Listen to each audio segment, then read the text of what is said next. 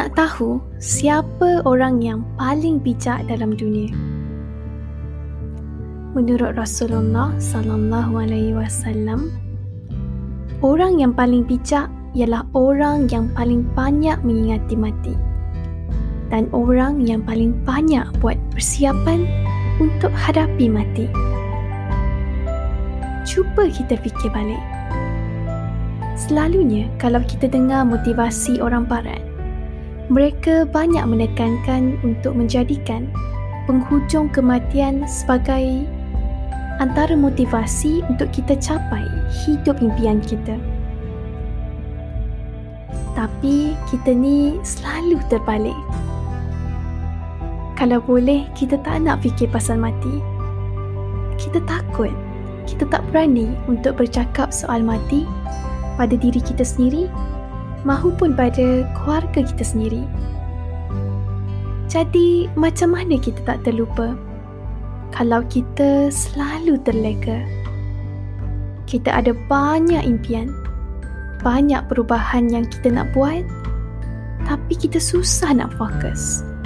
Selalu terhabiskan masa pada perkara-perkara yang tidak bermanfaat.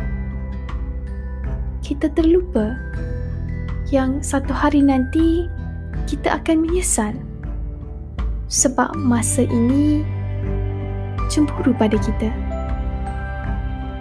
Puncanya ialah kita takut sangat untuk ingat pada mati. Padahal kita tahu kehidupan kita boleh diibaratkan seperti lilin yang bila-bila masa sahaja boleh padam.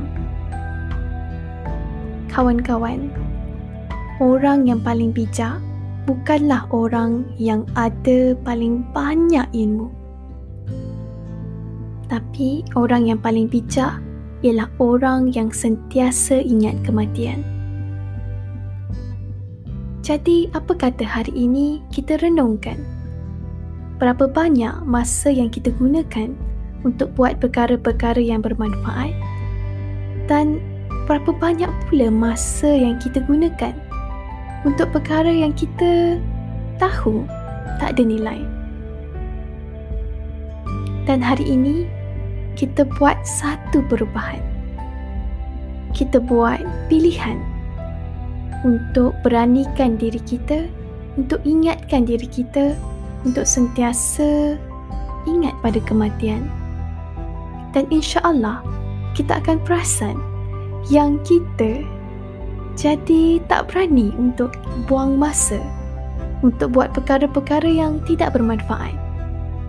Kita akan lagi hargai masa bersama keluarga kita. Bila kita perasan yang mengingati mati sebenarnya adalah motivasi yang paling hebat untuk memastikan kita hidup dalam keadaan yang sangat bermakna, insya Allah.